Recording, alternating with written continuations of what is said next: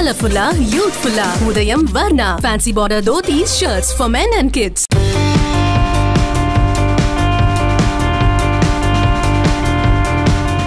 இரண்டாயிரத்து பதினேழில் நடைபெற்ற உலக சாம்பியன்ஷிப் தடகள போட்டி ஒட்டுமொத்த விளையாட்டு உலகமே எதிர்பார்த்து நோக்கிய நூறு மீட்டர் ஓட்டப்பந்தயம். ஓட்டம் தொடங்கும் துப்பாக்கிச் சூடு சத்தம் கேட்டவுடன் புயல் வேகத்தில் வீரர்கள் சீறி பாய்ந்து ஓடிய தருணம். பந்தயம் முடிந்தவுடன் மைதானத்தில் உள்ள அனைவரது முகத்திலும் சோகம். முதலிடம் பிடித்த வீரர் மூன்றாம் இடம் பிடித்த வீரர் முன்பு மண்டியிட்டு மரியாதை செலுத்துகிறார். மைதானமே சோகம் கலந்த முகத்துடன் எழுந்து நின்று கைத்தட்டி ஆரவாரம் செய்கிறது. தோற்ற வீரனுக்கு இவ்வளவு ஆரவாரம் கிடைத்ததைக் கண்டு யாருமே அங்கு வியக்காததற்கு காரணம் ஓட்டப்பந்தயங்களில் அந்த நபர் செய்த சாதனையும் நீண்டகால ஆளுமையும் தான். இந்த சரித்திர நிகழ்வோடு உசேன் போல்ட் என்ற புயல் ஓய்ந்தாலும் அந்த அசாத்திய வீரன் தடகளத்தில் பதித்த தடம் மிகவும் ஆழமானது. ஜமைக்கா என்ற குறும் தீவிலிருந்து வந்த உசேன் போல்ட் இன்று உலகின் அனைத்து மூலைகளிலும் பிரபலமாகவும் ஆகப்பெரிய சாதனையாளனாகவும் சிலாகிக்கப்படுகிறார். இரண்டாயிரத்து ஏழாம் ஆண்டு ஒசாக்காவில் நடைபெற்ற உலக சாம்பியன்ஷிப்பில் உசைன் போல்ட் என்ற இளைஞன் இருநூறு மீட்டர் ஓட்டப்பந்தயத்தில் பங்கேற்ற போது யாரும் அறிந்திருக்க மாட்டார்கள் இந்த இளைஞன் ஓட்டப்பந்தயத்தில் உலகையே ஆளப்போகிறான் என்று. இந்த தொடரில் நூறு மீட்டர் ஓட்டத்தில் பங்கேற்காத உசைன் போல்ட் இருநூறு மீட்டர் ஓட்டத்தில் மிக வேகமாக ஓடி ரசிகர்களின் கவனத்தை ஈர்த்தார். முதல் சுற்று காலிறுதி சுற்று முடிவில் இரண்டாம் இடம் பிடித்த போல்ட் அரையிறுதியில் முதல் இடம் பிடித்தார். காரணம் அந்த தொடரில் இவருக்கு போட்டியாளராக இருந்த அமெரிக்க வீரர் டைசன் கே. இருநூறு மீட்டர் பிரிவில் இறுதிப் போட்டியிலும் ஆதிக்கம் செலுத்திய டைசன் கே பத்தொன்பது புள்ளி ஏழு ஆறு வினாடிகளில் இலக்கை அடைந்து தங்கம் வென்றார். எப்படியாவது முதலில் இலக்கை அடைய வேண்டும் என்ற வெறியோடு ஓடிய உசைன் போல்ட் பத்தொன்பது புள்ளி ஒன்பது ஒன்று வினாடிகளில் இரண்டாவதாக இலக்கை எட்டி வெள்ளிப் பதக்கம் வென்றார். இந்த தொடரில்தான் நூறு மீட்டர் தொடர் ஓட்டத்திலும் ஜமைக்கா அணி சார்பில் பங்கேற்ற உசைன் போல்ட் ஜமைக்கா அணி வெள்ளிப் பதக்கம் கைப்பற்றுவதற்கு முக்கிய காரணமாக இருந்தார். இந்த பந்தயத்தை அடுத்து ரசிகர்களின் கவனத்தை பெற்ற உசைன் போல்ட் இருநூறு மீட்டரை தொடர்ந்து நூறு மீட்டர் ஓட்டப்பந்தயத்திலும் கவனத்தை செலுத்த தொடங்கினார். ஓடும் வேகத்தை அதிகப்படுத்துவதற்காக மிகவும் கடினமான பயிற்சிகளை மேற்கொண்டார் உசைன் போல்ட்.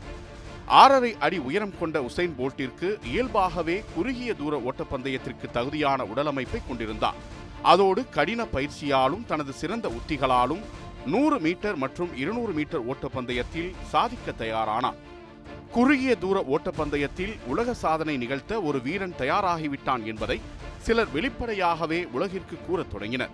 இந்த சமயத்தில் இரண்டாயிரத்தி எட்டாம் ஆண்டு உலகின் முதன்மையான விளையாட்டுப் போட்டியான ஒலிம்பிக் தொடர் நடைபெற்றது. ஒலிம்பிக் தொடரில் ஏராளமான விளையாட்டுகள் இருந்தாலும் நூறு மீட்டர் மற்றும் இருநூறு மீட்டர் ஓட்டப்பந்தயத்திற்கு மட்டும் அதிகப்படியான ரசிகர்கள் பட்டாளம் இருந்தன. இந்த நேரத்தில் இரண்டாயிரத்து பதினேழில் நடைபெற்ற காமன்வெல்த் போட்டியில் இருநூறு மீட்டர் ஓட்டப்பந்தயத்தில் மட்டும் களம் கண்ட உசைன் போல்ட் இந்த முறை நூறு மீட்டர் மற்றும் இருநூறு மீட்டர் என இரண்டு குறுகிய தூர ஓட்டப்பந்தயத்தில் பங்கேற்றாலும் அனைவரின் பார்வையும் அமெரிக்க வீரர் டைசன் கே ஜமைக்காவைச் சேர்ந்த அசாபா பவல் போன்றோர் மீது அதீத எதிர்பார்ப்புகள் இருந்தன. காமன்வெல்த்தில் கண்ட வெள்ளிப் பதக்கத்துடன் களம் கண்ட உசைன் போல்ட் முதல் சுற்றில் பத்து புள்ளி இரண்டு பூஜ்ஜியம் வினாடிகளில் இலக்கை அடைந்தார். பொதுவாக நூறு மீட்டர் முதல் சுற்று போட்டியில் முதல் நான்கு இடங்களை பிடித்தால் அடுத்த சுற்றுக்கு தகுதி பெறலாம் என்ற விதி இருந்ததால் பெரும்பாலான வீரர்கள் அதிகம் மெனக்கெடாமல் ஓடுவர். இந்த சூழலில் காலிறுதி மற்றும் அரையிறுதியிலும் உசைன் போல்ட் முதலிடம் பிடித்ததால் விளையாட்டு ஆர்வலர்களின் கவனம் உசைன் போல்ட் பக்கம் திரும்பியது. இதற்கு மற்றொரு காரணம் முதல் சுற்றில் பத்து வினாடிகள் ஓடிய உசைன் போல்ட் காலிறுதியில் ஒன்பது புள்ளி ஒன்பது இரண்டு வினாடிகளில் ஓடி அசத்தினார். இதுதான் அவரது முழு வேகம் என நினைத்திருக்க அரையிறுதியில் அதனையும் குறைத்து ஒன்பது புள்ளி எட்டு ஐந்து வினாடிகளில் எல்லையை கடந்தார். இறுதிச் சுற்று பந்தயம் வந்தது. அரையிறுதியில் சிறப்பாக செயல்பட்ட எட்டு வீரர்கள் களத்தில் தங்கத்தை எதிர்நோக்கி காத்துள்ளனர். யார் தங்கம் வெல்லப் போகிறார்கள் என்ற எதிர்பார்ப்பு ரசிகர்களிடம் அதிகமாக இருந்தது. அத்லெட் ஆன் யுவர் மார்க் என்று நடுவர் அறிவித்தவுடன் வீரர்கள் ஓடத் தயாராகின்றனர். நடுவர் செட் என்று கூறி துப்பாக்கியால் விண்ணை நோக்கி சுட்டவுடன் துப்பாக்கியிலிருந்து தோட்டா கிளம்பும் மாதிரி வீரர்கள் சீறி பாய்ந்தனர். பந்தய தொடக்கத்தில் மற்ற வீரர்களை விட பின்தங்கியிருந்த உசைன் போல்ட் திடீரென ஏதோ சக்தி கிடைத்தது போன்று அசுர வேகத்தில் ஓடத் தொடங்கினார் அடுத்தடுத்த வினாடிகளில் முன்னணி பெற்ற உசைன் போல்ட் இறுதி இருபது மீட்டர் தனக்கு நிகர் யாரும் இல்லாதது போன்று பந்தய இலக்கை அடைந்தார் ஒன்பது புள்ளி ஆறு ஒன்பது வினாடிகளில் இலக்கை கடந்து தங்கம் வென்ற மகிழ்ச்சியில் டிராக்கில் துள்ளி குதித்ததுடன் உற்சாக மழையில் நடனமாடி மகிழ்ச்சியை வெளிப்படுத்தினார் உசைன் போல்ட். தொடர்ந்து தனக்கே உரித்தான டூ டி வேர்ல்ட் என்ற நடன அசைவை தனது ட்ரேட்மார்க் ஸ்டைலாக மாற்றினார் உசைன் போல்ட்.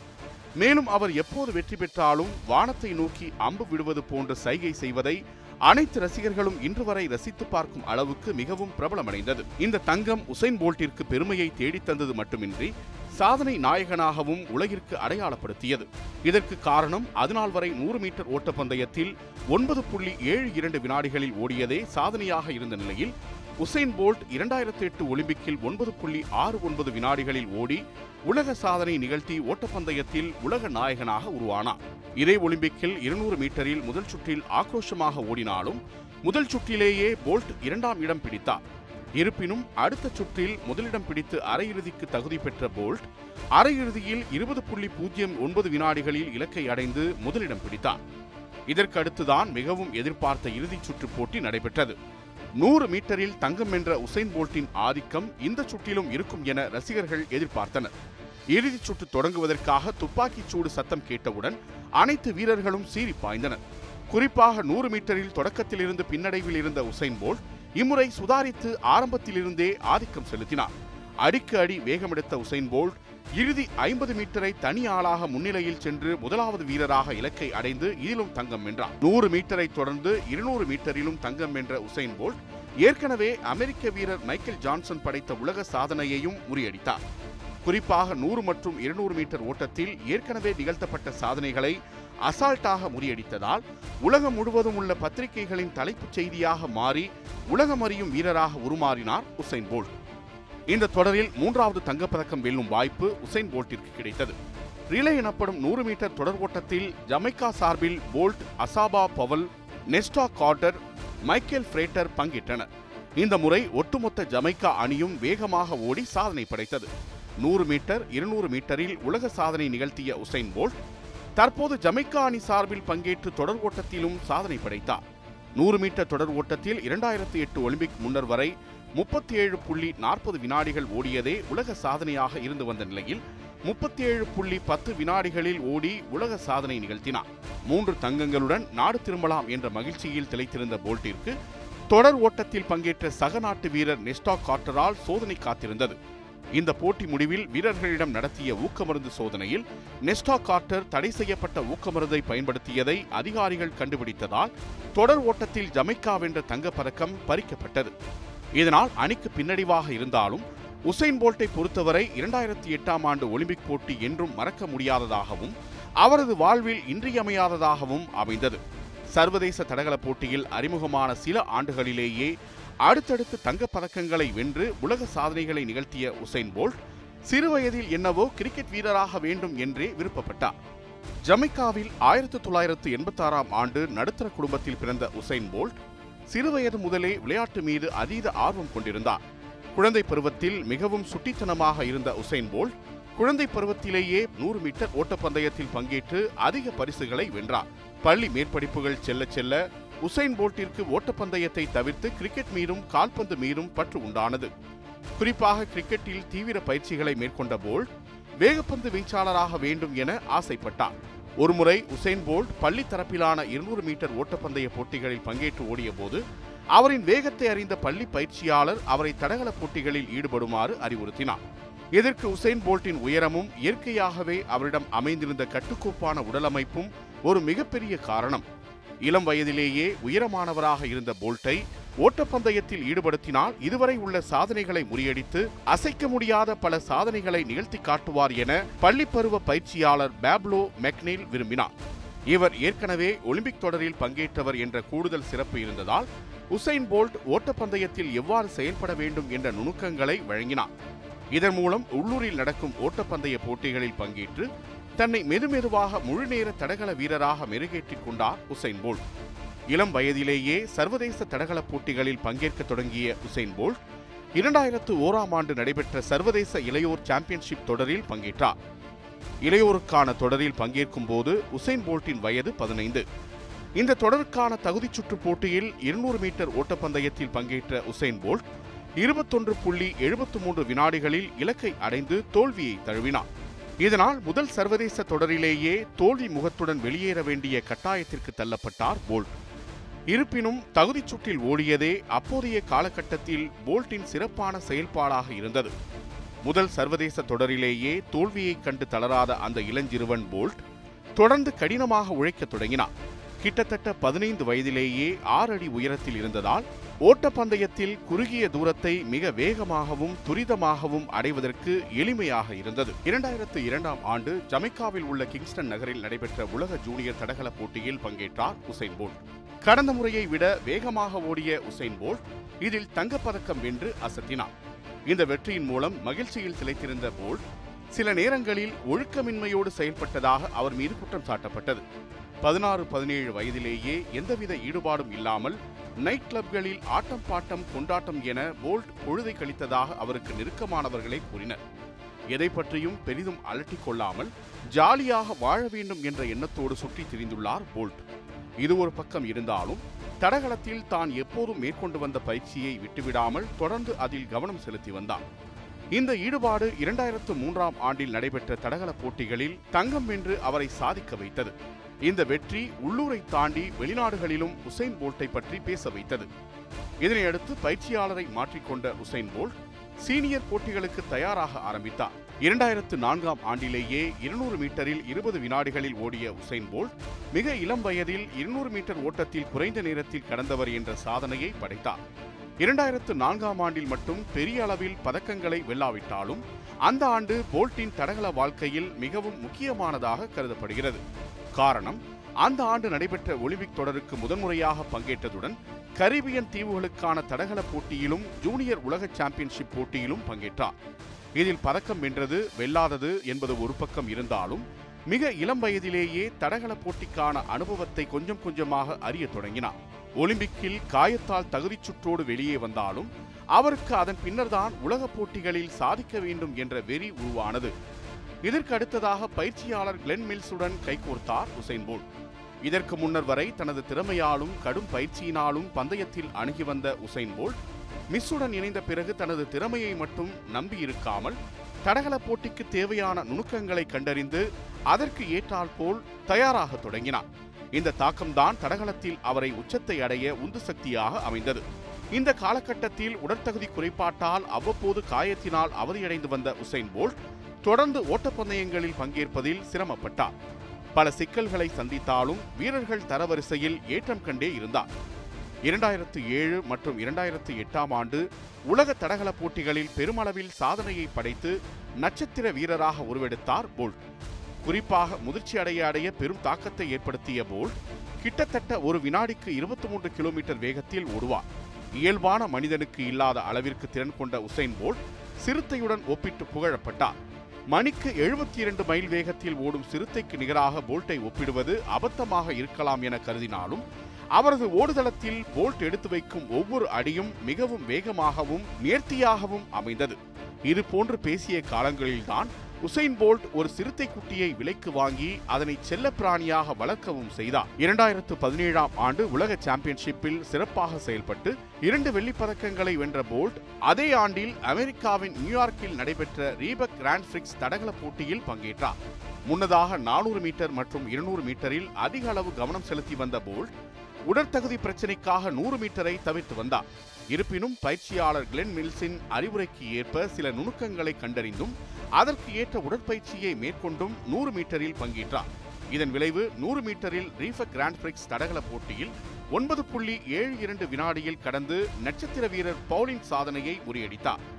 பொதுவாக ஓட்டப்பந்தயத்தில் ஒரு வீரர் அசாத்திய திறமையுடன் செயல்பட்டால் அவரிடம் ஊக்க மருந்து பரிசோதனை கடுமையாக நடத்தப்படும். வீரர் ஒருவர் போட்டியில் பங்கேற்பதற்கு முன்னரோ அல்லது போட்டி முடிந்த பிறகோ தீவிர சோதனைக்கு உட்படுத்தப்படுவார். ஆனால் இது போன்ற பரிசோதனைகள் உசைன் போல்ட்டை மன ரீதியாலும் உடல் ரீதியாலும் எந்த தாக்கத்தையும் ஏற்படுத்தவில்லை. கிட்டத்தட்ட தொடர்ந்து ஒன்பது ஆண்டுகள் அடுக்கடுக்காக தங்கப்பதக்கங்களை குவித்த உசைன் போல்ட் இதுவரை தனது வாழ்நாளில் ஊக்கமருந்து சர்ச்சையில் சிக்காததே அவரின் திறமைக்கு கிடைத்த ஆகப்பெரிய அங்கீகாரம். இயற்கையிலேயே அபரீத திறன் கொண்டிருந்த உசைன் போல்ட்டிற்கு சிறந்த நுணுக்கங்களும் கடின பயிற்சியும் விடா முயற்சியுமே அவரை மிகப்பெரிய ஜாம்பவானாக உருவாக்கியது. இரண்டாயிரத்தி எட்டாம் ஆண்டு ஒலிம்பிக்கில் சக நாட்டு வீரர் ஊக்கமருந்து சர்ச்சையில் சிக்கிய போது உசைன் போல்ட் இரண்டு தங்கம் வென்றிருந்ததால் அவரை பலமுறை சோதித்தனர். இந்த சோதனைகளை எளிதில் எதிர்கொண்ட போல்ட் ஒருமுறை கூட ஊக்கமருந்து சர்ச்சை வலையில் சிக்காமலே தனது தடகள வாழ்க்கையை முடித்துக் கொண்டார். முதல் முறையாக ஒலிம்பிக்கில் உசைன் போல்ட் தங்கம் வென்றதில் இருந்து உலகை ஆளத் தொடங்கிய உசைன் போல்ட் தங்கம் என்பதை எளிதில் கிடைக்கும் அச்சய பாத்திரமாகவே கருதினார். இரண்டாயிரத்து ஒன்பதாம் ஆண்டில் ஜெர்மனியில் உள்ள பெர்லினில் நடைபெற்ற சர்வதேச தடகள சாம்பியன்ஷிப்பில் பங்கேற்ற உசைன் போல்ட் நூறு மீட்டர் இருநூறு மீட்டர் மற்றும் நூறு மீட்டர் தொடர் ஓட்டத்தில் அனைத்து சுற்றுகளிலும் அசத்தி இறுதிச் சுற்றுக்கு தகுதி பெற்றார். இந்த சாம்பியன்ஷிப் தொடர்தான் தடகள சரித்திரத்தில் வரலாற்று சிறப்பு மிக்கவையாக கருதப்படுகிறது. காரணம் உச்சக்கட்ட ஃபார்மில் இருந்த உசைன் போல்ட் நூறு மீட்டர் ஓட்டப்பந்தயத்தில் அசாத்தியமாக செயல்பட்டு இறுதிச் சுற்றுக்கு முன்னேறினார் இறுதிப் போட்டியில் போல்ட்டிற்கு போட்டியாளர்களாக டைசன் கேவும் அசபா பவுலும் இருந்தாலும் ஒலிம்பிக்கில் பெற்ற வெற்றிகளால் ரசிகர்களின் கவனம் உசைன் போல்ட் பக்கமே இருந்தது. நூறு மீட்டர் எல்லையை ஒன்பது புள்ளி ஐந்து எட்டு வினாடிகளில் கடந்த போல்ட் உலக வரலாற்றில் முறியடிக்க முடியாத சாதனையாக நிகழ்த்தி காட்டினார். இதேபோல் இருநூறு மீட்டரிலும் அசாத்தியமாக செயல்பட்ட போல்ட் பத்தொன்பது புள்ளி ஒன்று ஒன்பது வினாடிகளில் இலக்கை அடைந்து அதனையும் உலக சாதனையாக நிகழ்த்தினார். இந்த தொடரில் நூறு மீட்டர் மற்றும் இருநூறு மீட்டர் பிரிவில் நிகழ்த்திய சாதனைகள் தான் இன்றளவும் போல்ட்டிற்கும் உலக தடகளத்தில் சிறந்த செயல்பாடாக விளங்குகிறது. இந்த வெற்றியை அடுத்து வெற்றிமுகமாகவே சென்ற போல்ட்டின் வாழ்க்கையில் இரண்டாயிரத்து பதினோராம் ஆண்டு நடந்த தடகள சாம்பியன்ஷிப் தொடரின் நூறு மீட்டர் ஓட்டப்பந்தயம் மறக்க முடியாத சோக நிகழ்வாக அமைந்தது. காரணம் நடுவரின் அறிவிப்புக்கு முன்னரே ஓடியதற்காக ஃபால் ஸ்டார்ட் என்ற முறைப்படி போல்ட் தகுதி நீக்கம் செய்யப்பட்டதாக அறிவிக்கப்பட்டார். இந்த முடிவு மைதானத்தில் குழுமியிருந்த ரசிகர்களை கவலையடைய வைக்க போல்ட் விரக்தியில் தனது டி ஷர்ட்டை தூக்கி எறிந்தபடி கோபத்துடன் மைதானத்தை விட்டு வெளியேறினார். உசைன் போல்ட்டை வெறித்தனமாக ரசிப்பவர்கள் அவரது ஓடும் ஸ்டைலோடு சேர்ந்து ஓடுவதற்கு முன்னரும் வெற்றி கழிப்பில் போல்ட் செய்யும் வெற்றி குறியீடுகள் நடன அசைவுகளை மிகவும் ரசிப்பர். குறிப்பாக பந்தயம் தொடங்குவதற்கு முன்னர் உசைன் போல்ட்டின் பெயர் உச்சரிக்கப்பட்டால் மைதானத்தில் எதிரொலிக்கும் கரகோஷம் விண்ணை பிளக்கும். அந்த மாதிரி உலகம் முழுவதும் ரசிகர்களை தன்வசம் இழுத்திருந்தார் போல்ட். இரண்டாயிரத்து பன்னிரண்டு மற்றும் இரண்டாயிரத்து பதினாறாம் ஆண்டு நடைபெற்ற ஒலிம்பிக் தொடர்களில் மிகவும் சிறப்பாகவும் முதிர்ச்சியுடனும் செயல்பட்ட போல்ட் இரண்டு தொடர்களில் ஹாட்டிக் தங்கம் வென்று அசத்தினார். அடுத்தடுத்த ஒலிம்பிக் தொடர்களில் நூறு மீட்டர் இருநூறு மீட்டர் மற்றும் நூறு மீட்டர் தொடர் ஓட்டத்தில் பங்கேற்ற போல்ட் இரண்டு முறையுமே ஹாட்ரிக் தங்கப்பதக்கம் வென்று ரசிகர்களை கவர்ந்ததோடு ஜமைக்காவிற்கு பெருமை சேர்த்து தந்தார். இரண்டாயிரத்து பதினான்காம் ஆண்டு காலகட்டத்திற்கு பிறகு தசைப்பிடிப்பு தொடர்காயம் என அவதியடைந்த போல்ட் தொடர்ந்து ஓட்டப்பந்தயத்தில் கவனம் செலுத்துவதில் மிகவும் சிரமப்பட்டார். இதனால் இரண்டாயிரத்து பதினான்கில் நடந்த காமன்வெல்த் போட்டியில் நூறு மீட்டர் மற்றும் இருநூறு மீட்டர் ஓட்டத்தில் பங்கேற்காத போல்ட் நூறு மீட்டர் ரிலேவில் மட்டும் பங்கேற்று அணி தங்கம் வெல்ல உறுதுணையாக இருந்தார்.